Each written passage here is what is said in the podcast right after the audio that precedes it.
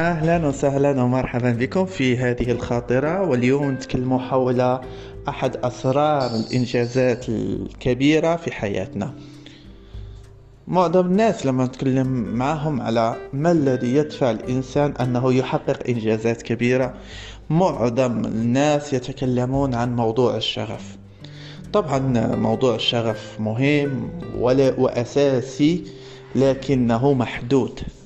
لكنه محدود اليوم سأتكلم بشكل مختلف حقيقة على الكثيرين الذين يعتبرون الشغف وأهم أسرار الإنجاز. بالنسبة لي الشغف شيء مهم لكن ليس الأهم.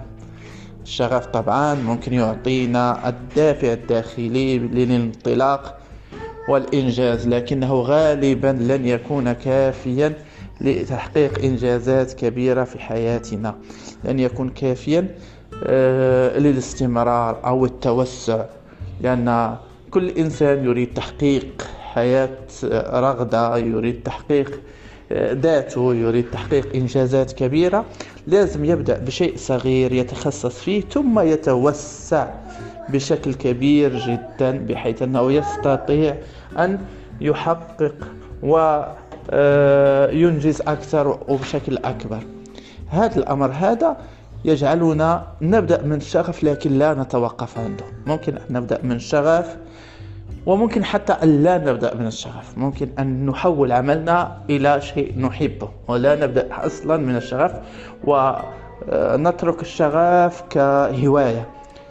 ليس دائما ليست دائما نصيحة تحويل شغفك إلى عمل هي نصيحة جيدة ليس دائما لأن ممكن في بعض الأحيان يكون شغفك هو واحد آه، ممكن تحويله إلى خدمة لكن السوق اللي أنت متواجد فيها هي هو مشبع من هذه الخدمة أو هذا المنتج. وبالتالي آه، لما أنت تركز في أنك آه، تقوم بهذا العمل على أساس أنك تريد تحقيق شغفك ممكن أنك تدخل في صراع أو في باب مسدود ولا يحقق لك النتائج التي أنت ترجوها لذلك الأهم من الشغف وبشكل كبير جدا الأهم من الشغف هو ماذا؟ هو الانضباط الذاتي ما معنى الانضباط الذاتي؟ هو قدرتك على رسم أو آه، وضع أهداف والاستمرار على آه، في تحقيقها حتى وإن لم تكن محبوبة إليك حتى وإن لم تدخل داخل شغفك المهم أنك تحققها وتستمر آه، وتصبر وتستبر القدرة على أنك يكون عندك آه، شو نسموه؟ يكون عندك الإصرار يكون عندك آه، المقاتل الداخلي. يعني القدرة على أنك تصل إلى تحقيق ما تريد مهما يكن هذا الأمر الذي تريده ومهما تكن العقبات. دون أن تحتاج إلى أن تحب ما تقوم به بالضرورة. من الجميل أن تقوم بشيء تحب وهذا يعطيك دافع وحافز داخلي لكن ليس دائما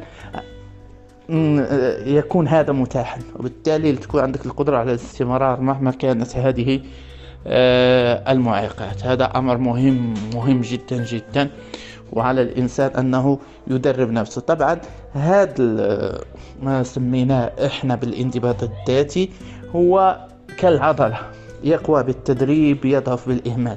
يعني لو فقط تبعت شغفك والأشياء اللي تحبها تقوم فقط بالأشياء اللي تحبها. أنت هكذا لن تنجز حتى طفل صغير يعني لو كان لا يقوم إلا بما يحب ستجد يأكل الحلوى ويجلس ويلعب لكن لن ينجز لن يأكل أشياء جيدة. حتى لو كان دواء يعني مر لن يشربه. فبالتالي في الحياة لا نفعل فقط ما نريد لكن نفعل ما نحتاج إلى أن نفعله. هذا هو الأمر. إذا الانضباط الذاتي هو هذه القدرة على الاستمرار في العمل حتى الإنجاز. ربط نفسنا بأهدافنا قدرتنا على التحمل. التحمل لما الناس الآخرين يقولوا تعبنا لا نستطيع. نحن بدا نستطيع ونتحمل ونصبر ونصطبر حتى الوصول إلى ما نريد تحقيقه. هذا هو الاختلاف ما بين الإنسان العادي والإنسان المنجز. الإنسان المنجز يتبع الأمر لنهايته مهما تكون فيه آه، مرارة أو صعوبة أو تحديات. طبعا لتقوية وتدريب تدريب هذا الانضباط الذاتي لازم في البداية نبدأ بأشياء بسيطة. ممكن أن نضع أهداف بسيطة ونبدأ في تحقيقها. مرة بعد مرة بعد مرة بعد مرة. وكلما انضبطنا أكثر آه، في البداية نحتاج نأخذ أهداف تحتاج انضباط لمدة قصيرة. مثلا هدف أحققه في أسبوع أحققه في ثلاث أيام. هذا يعطيني ثقة أكثر يعطينا قوة أكثر.